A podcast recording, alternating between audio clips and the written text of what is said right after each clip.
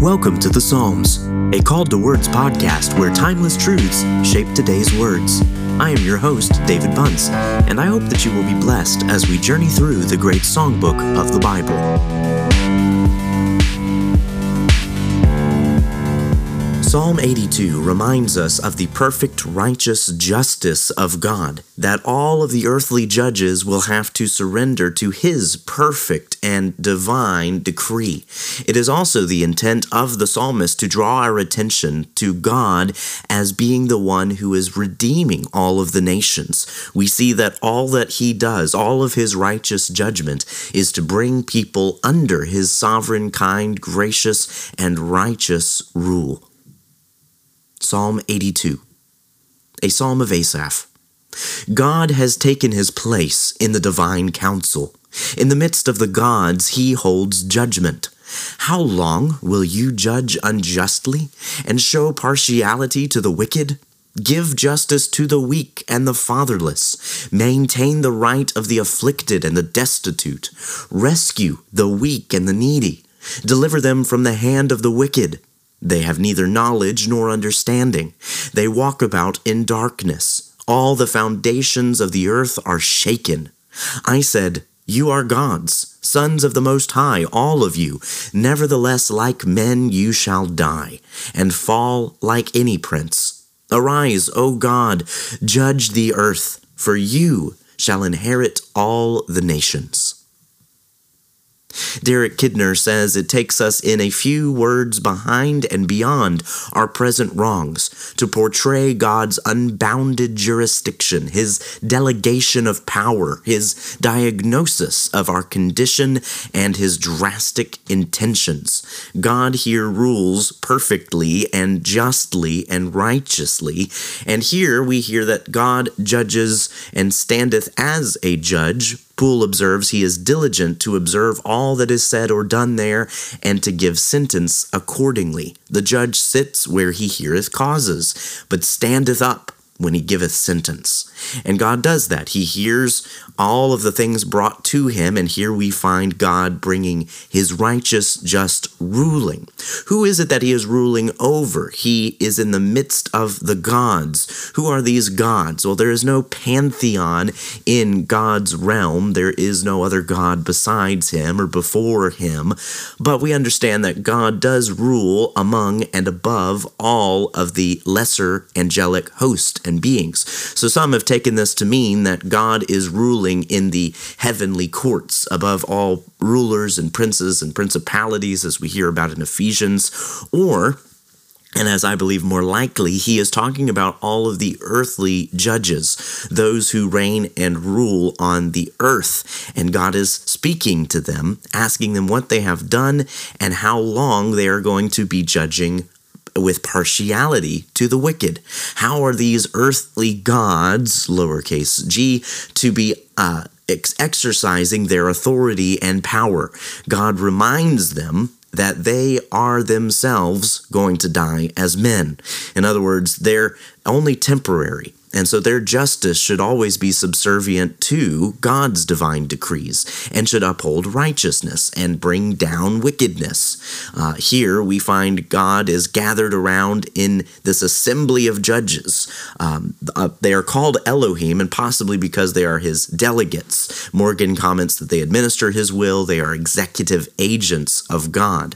Martin Luther pointed out that in Psalm 82, both verses 1 and 6 establish the limits and the authority of princes. It establishes it because it is God who appoints authorities. It is He who calls them gods. It limits their authority because they are accountable to Him.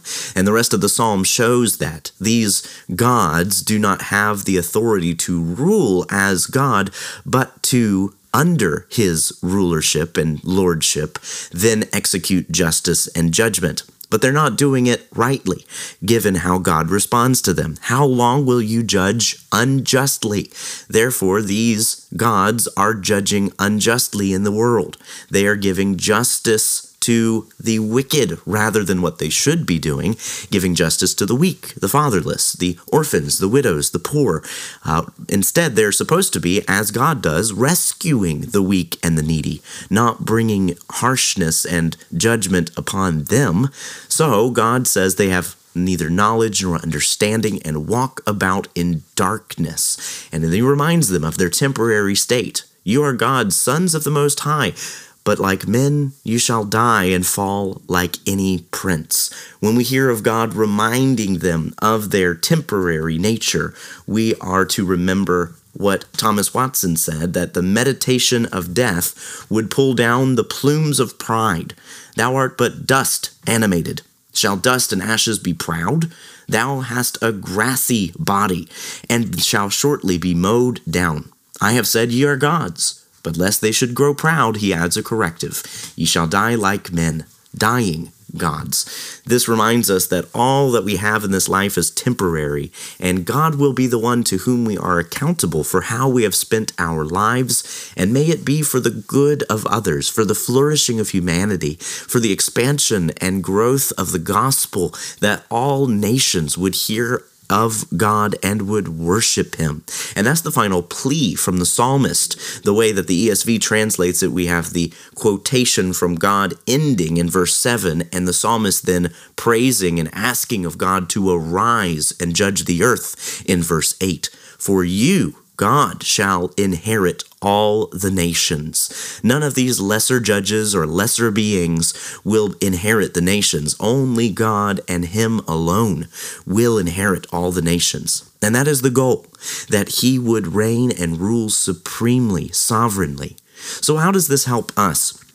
in our daily lives to look at God as this righteous supreme judge, contrasted with the wicked and evil rulers in our day. We understand that even in our time, there is wickedness, there is evil, there is transgression, there are horrific atrocities committed almost daily, or even more than that, that we'll never see or hear of. And yet, we know that God is not blind to any of those things, that we find God knows every transgression and iniquity and will judge those as he is righteous. He must bring all things under his feet. And he will then judge the wicked to their punishment and reward the righteous to everlasting joy. The hope is that even when we face the most evil and wicked sentences of earthly judges, we have hope in the righteous judge God, who will redeem and restore all things. When we see goodness exercised by earthly judges, we should be reminded of the goodness and the righteousness of our perfect judge and heavenly Father, God Himself. But when we see wickedness exercised, we must remember that those things will not go unseen by God, who is bringing all things under His feet and who will indeed inherit all the nations. Let's pray. Father, thank you for being righteous, for ruling and judging with equity and uh, with perfection in all things. How you bring us to understand better who you are and who we are. May we serve you and honor you in all things. Help us not to be like the unrighteous who show partiality to the wicked, and who do not give justice, who are not seeking the rescue of the weak and the needy. Lord, may we seek to be your ambassadors of peace and of life and of goodness here on this earth. And we praise you for your goodness and love for us. In Jesus' name, amen. Thank you for listening to The Psalms, a Call to Words podcast. For more content, just visit calltowords.com. I hope you will join us again next time for more riches from the Psalms.